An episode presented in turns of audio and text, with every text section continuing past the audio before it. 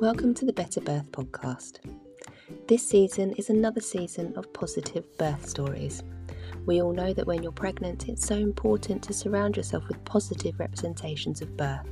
So again, I've been asking people to share their positive birth stories with me for you to enjoy. So sit back and relax, and I hope you enjoy this podcast season.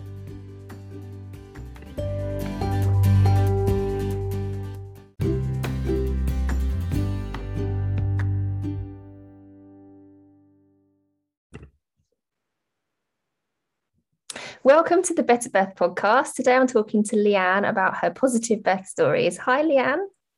Hi, you're right. You're right. Thank you so much for agreeing to come on the podcast. I'm excited to hear your birth stories. You're very welcome. I'm excited to share it with you. So do you want to introduce yourself to all my listeners? So I'm Leanne, and I am, a number of things. Mum of two hypnobabes. They are 7 and 3, and I'm a PE teacher and dance teacher, and absolute love anything performing arts, so I've been doing that for about 12 years. And I'm also a hypnobirthing teacher following on from my births.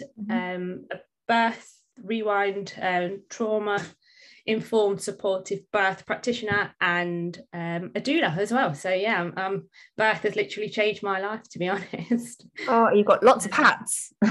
Lots of, yeah, apparently hats. So yeah, that's what people tell me. Yeah, I think it's really common, isn't it, when we have a really positive birth, and lots of us go, oh my god, this is so amazing and so important, I need to spread the word. And then we train, and I think once you dip your toe into the birth world, it's so easy to end up doing all sorts of different things, all kind of birth related, because you get really passionate about it, right? So yeah, and I found everyone was asking me about my births and how can hypnobirthing support them and all this sort of thing. And then I was like, hold on a minute, I'm passionate about this, people are asking me, so let's train. So yeah, that's where my birth led me to.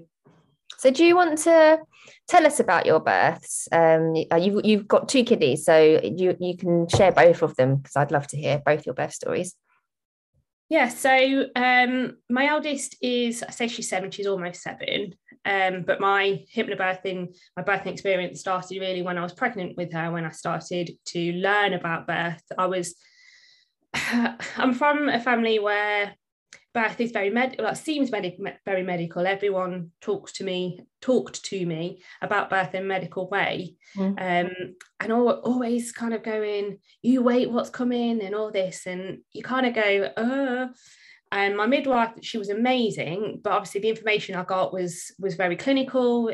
It wasn't what I wanted, and I couldn't find anywhere that kind of said, here's how you can have a positive experience. The media and everything was all negative. So about 7 years ago, it seems quite a long time ago in the birth world, and hypnobirthing has grown so much, so it was quite difficult to find out about it. But I did, and I started planning my birth, and everything that I'd planned for, luckily, kind of came to fruition in the birth. But there were some issues which I'll kind of go through. So I was 40 plus 9 with my first, with Fleur, and I was upstairs doing my makeup in the mirror.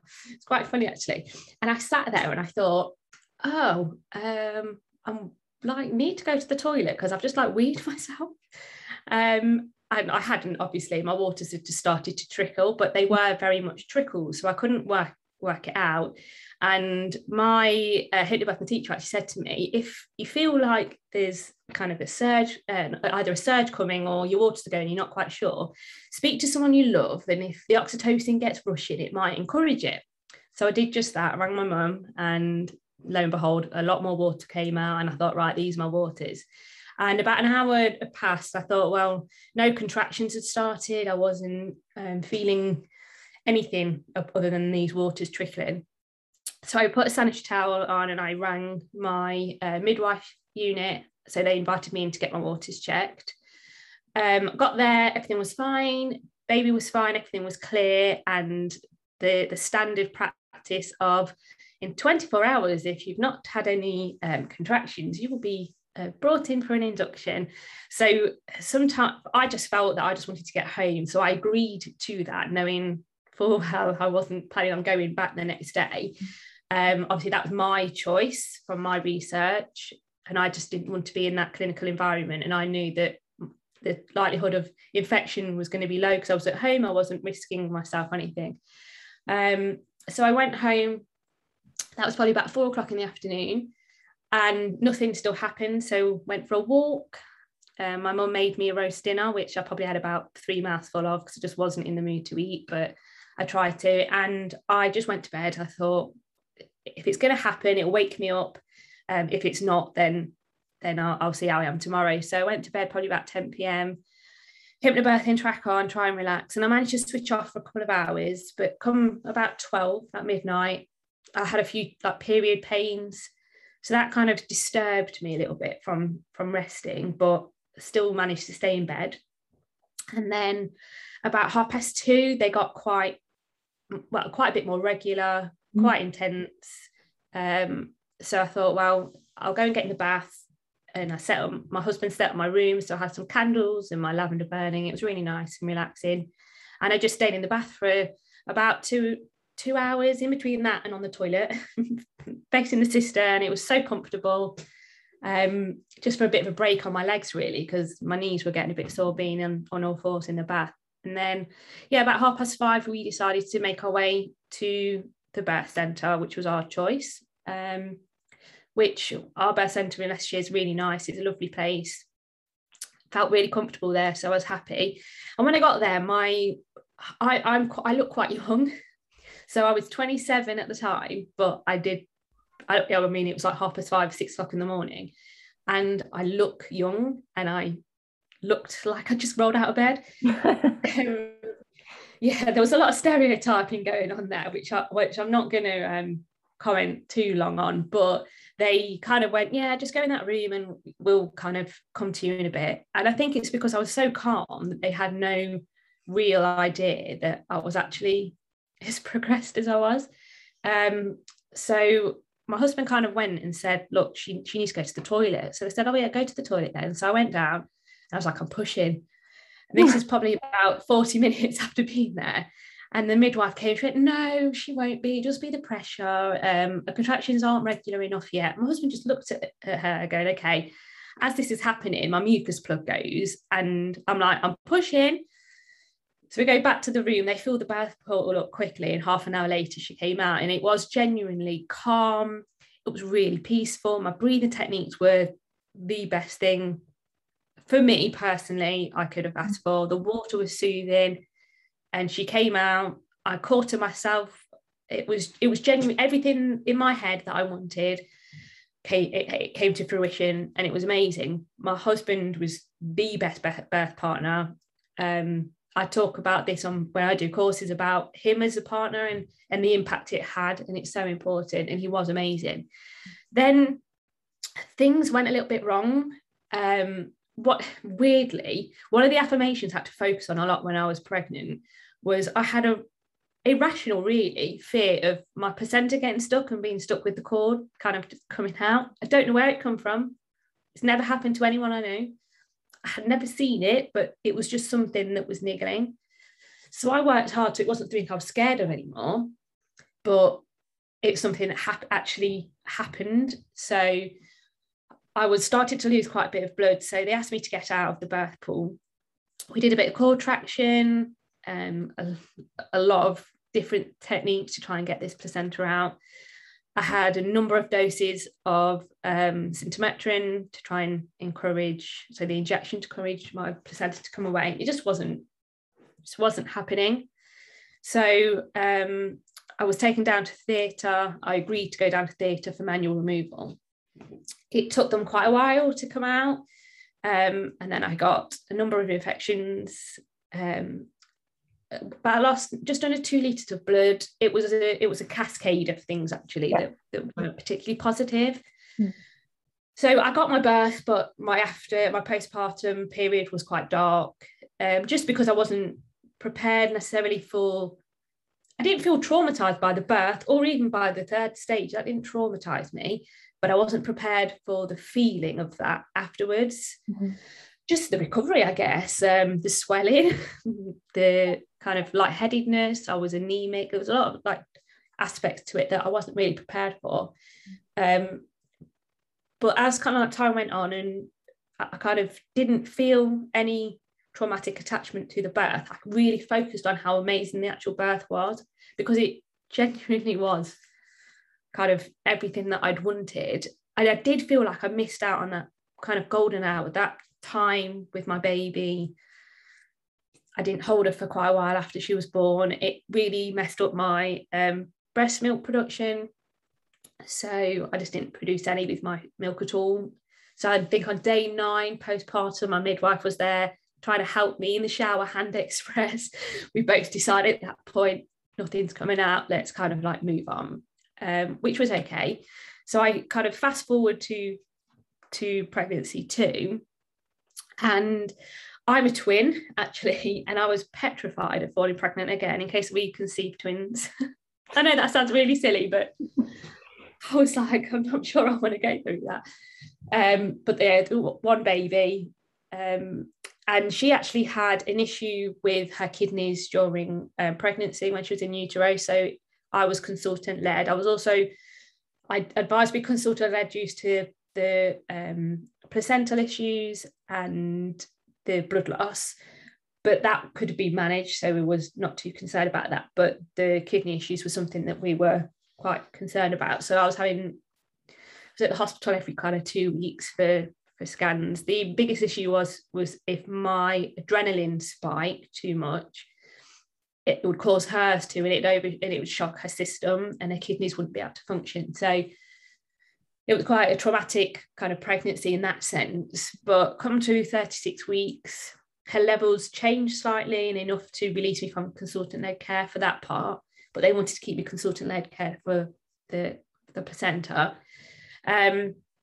Strongly advised for induction so they could manage the syntocinon and give me some IV antibiotics. Now, that's not something that I was keen on. I know there's very much ways you can make an induction positive and the benefits of those aspects, but they didn't outweigh the risks for me, because my issue wasn't the birth, it was postpartum. So they needed to address that when she was here, not impact her when she was in my opinion. That's where we were at.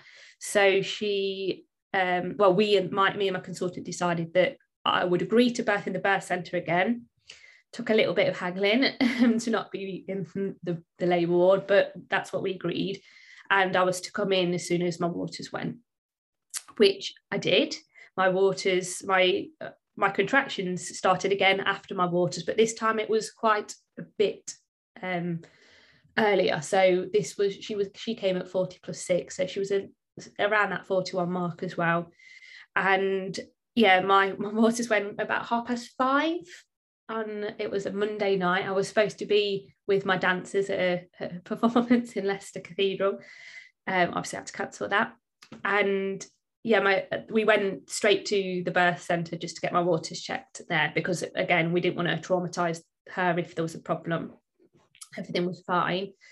My hospital I was actually supposed to go to was full, so I went to a different one, and they, for whatever reason, didn't read my notes fully, so they sent me home, which I was quite relieved about, and I didn't have to put an argument in because I didn't really want to stay. So I went home, and I got home probably about 8:30, 8:45, got in the bath. It was lovely, just had a relax.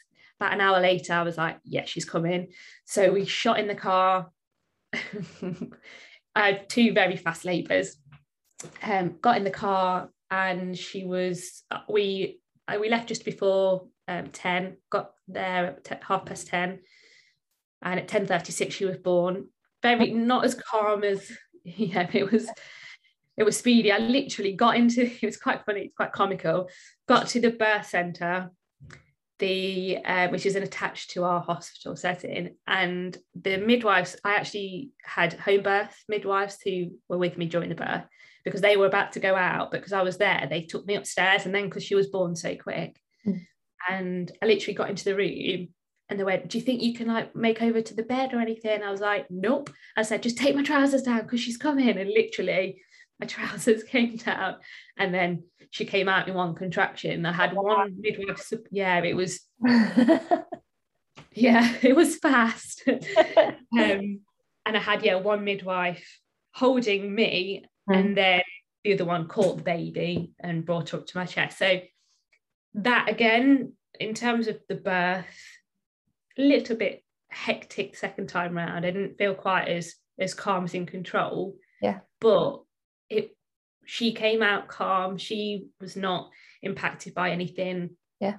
It was really nice. And then I stood there and I said, okay, right, it's happening again. And they were a bit like, what do you mean? I said, I can feel it. We need to like sort out this. And I said, look, just read my notes. I'm just going to get on the bed. I'll have some skin to skin. I said, but then just take me down to theatre. Mm. And they were really adamant they didn't want to take me down. But it looked like a murder scene. It was really not very good at this point. They tried to do some cord traction and then ripped the cord and it kind of spurted. And it was, I mean, I was quite calm because I was using my breathing techniques. Everything was okay. My husband was preoccupied with the baby. But again, this placenta just wasn't coming away. Mm. We obviously made the decision to go to theatre again. But this time it took quite a bit longer to get the placenta to come away. It actually disintegrated. So it was coming away in bits, which made it difficult for them to stop and compress the blood loss. So I was in for about 4.5 hours in this time. So it was quite a considerable jump in time. It went quite quickly. I think I must have fell asleep a few times because I can remember looking at the clock and seeing a time, and then it was way like another hour had gone and it didn't seem like I was there that long. But yeah, it's quite bizarre because my birth, I talk about my birth and I talk about being in theatre, but my birth was never really about being in theatre. Yeah. That could be the overshadowing point of birth for me if, I don't know, if my mindset was different, I guess, or my experience of birth was different. But for me, that experience was part of my birth. The blood loss obviously made me quite poorly afterwards, but it didn't define me, didn't define my birth. My birth was defined by, for me, it was like the practice that I put in order to kind of keep as much control as I could. Yeah. So, yeah, and obviously you kind of fully understand this. Like when you're in that birth experience, there's loads of decisions that you get to make all the way along. Mm. And I didn't really talk about those when I was talking about my birth, but that's what it was. When I say like we went to theatre, we did this, it was a conversation that was had. Yes, we didn't have loads of time, but I had enough time to go, right, what are the benefits and risks of this? Yeah. If I'm going to agree to this, that's this. I was like, it was good that I got there, and with my first birth, my midwife was quite laid back, so they didn't try and do a vaginal examination, which I didn't want to have, and so I got to have that without any kind of conversation, but I got to have those, anything that I needed to discuss, I got to do. So I felt so in control during the actual birth, and so calm during both births, that's what defines my birth for me. Yeah. But yeah, I would have loved to have another. I didn't want another baby. I'd do birth 100% over and over again. Yeah. The issue is obviously what happens with my placentum, and it's a connective tissue issue that's not really been looked into properly, but it's not something that placental issues happen quite randomly. It's often because of an over contraction or under contraction. The uterus, for me, it was neither. It was a connective tissue issue. So the he is likely to happen again. Yeah. But as it's got more severe from the first pregnancy to the second pregnancy, it was a good decision to think about not putting my body through that. Yeah. But second time round, I had a Bakri balloon, which they put in to compress the uterus on the inside to help stop the blood loss, which worked. And I didn't get any infections. So which is shocking considering I had that device. But then my milk flow came in, so I actually got to breastfeed my second daughter, which was amazing. This is something that I didn't think I'd get because I didn't hold her properly for about 26 hours. Yeah. So it's quite amazing. It just reaffirmed to me how amazing, despite it all, my body was. Like, I've got to give it credit that yes, my body had errors, if you like, but I could still support it in giving birth kind of positively, because I think that's the big thing, isn't it? Looking at that positive experience, yeah, and taking the positives from your experience as well, however it happens. Yeah, I did love it. It might sound crazy if you're listening to this and thinking, what, you loved going to theatre or whatever, but no, birth was incredible. I think that's, you know what, I think it's a really important point to make, you know, listening to your birth story, because, you know, it's one thing that I tell a lot of my clients is that you don't want to just listen to the home, water, drug-free birth stories, because yes, they are positive, but it's really important to hear about other types of birth that are also positive, which are more medical or where things don't quite go to plan, because hypnobirthing isn't just for those kind of drug-free, you know, hands-off physiological births. It really does apply to any kind of birth. And the fact that you still feel very positive about your births, despite having, you know, that more medically managed third stage of labour, speaks volumes about the prep that you put into place and your mindset. And that, you know, that's largely attributable to the hypnobirthing practice and the tools and techniques that you would have used to feel positive about that. So I really appreciate you sharing your birth story, because I think it's a really important one to share, I think, with people, to show that lots of people misunderstand hypnobirthing, and I think it's a really good reflection of how you can use hypnobirthing and the impact it can have if you have, you know, a birth that kind of goes down a different path.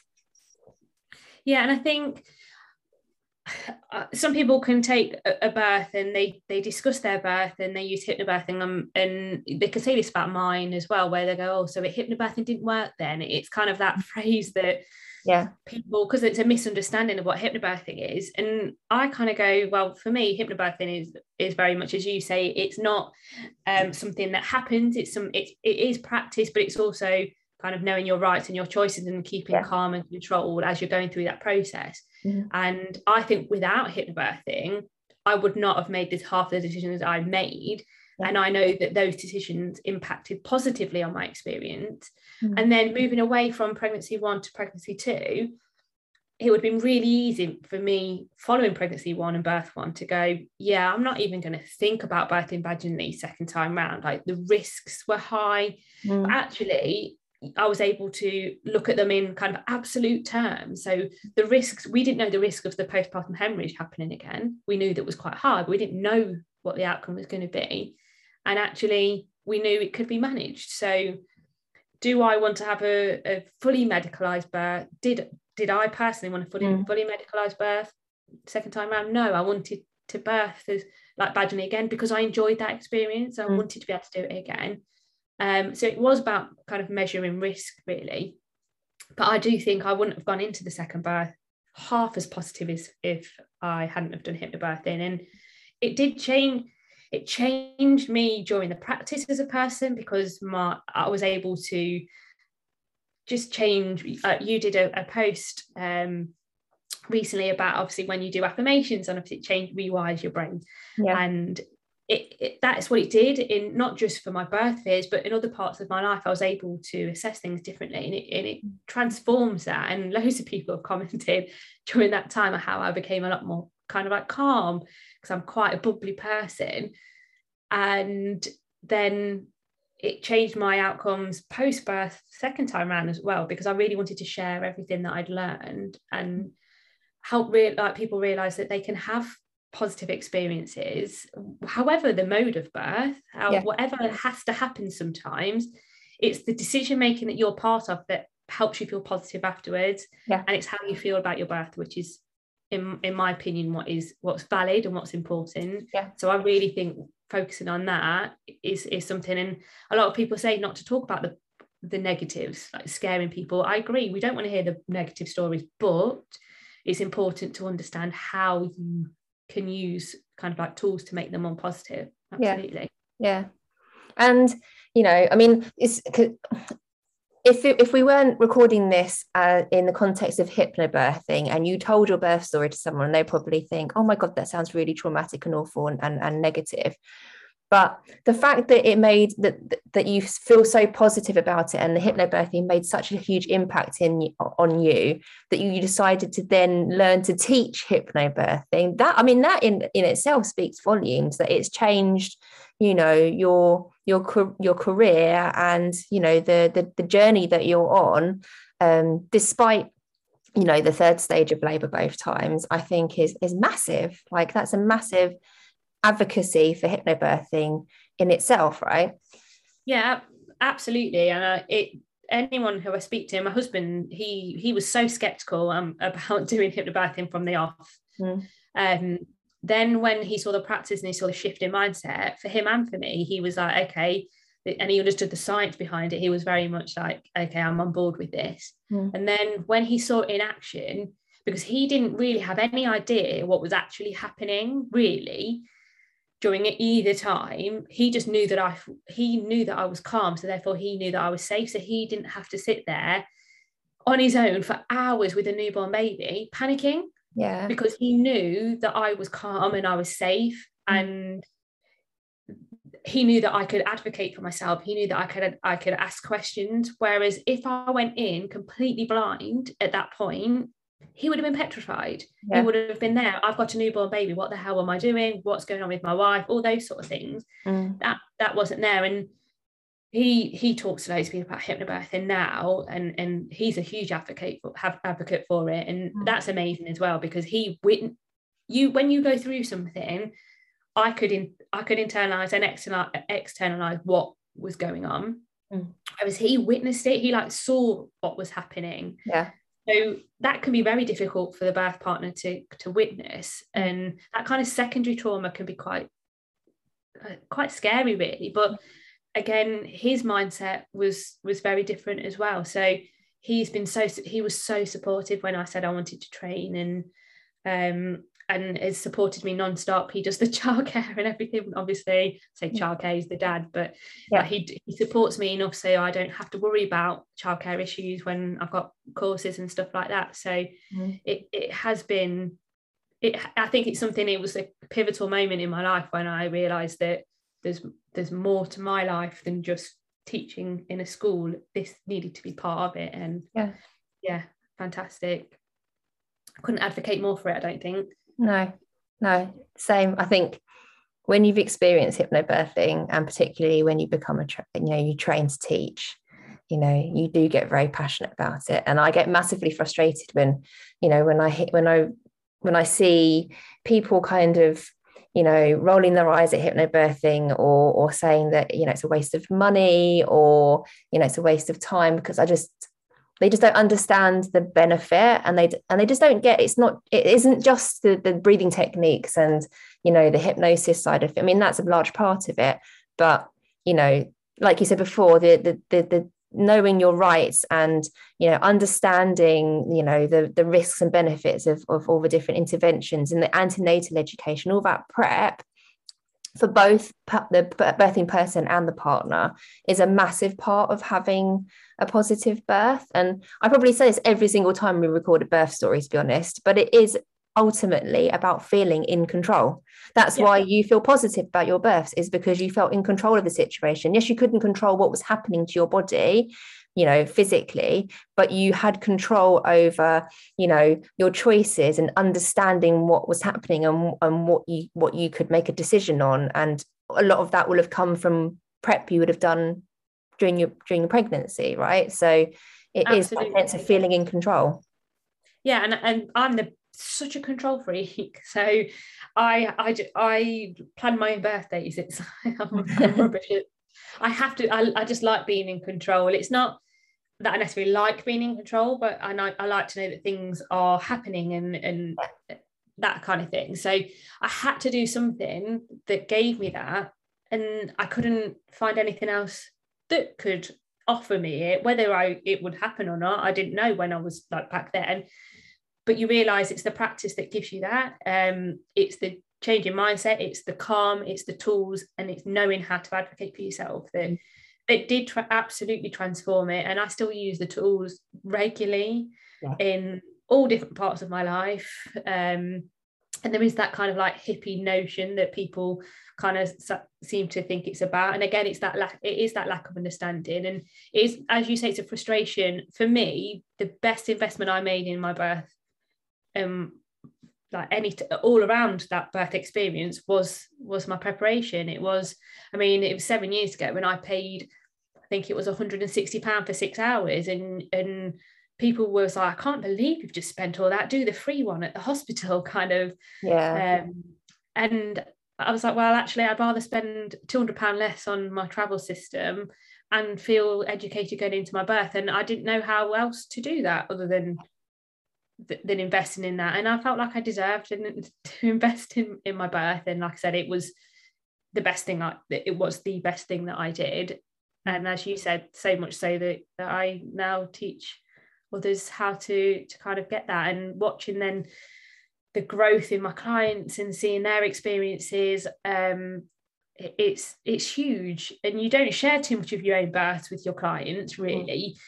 You'll give snippets of when you're applying aspects of birth, but you don't share that. It's not something that you naturally do. So it's quite nice to articulate that with somebody, so that you are, I don't know, just sharing that you have had that experience. And hypnobirthing, like you say, isn't just for that straightforward home birth without drugs. It is for everything.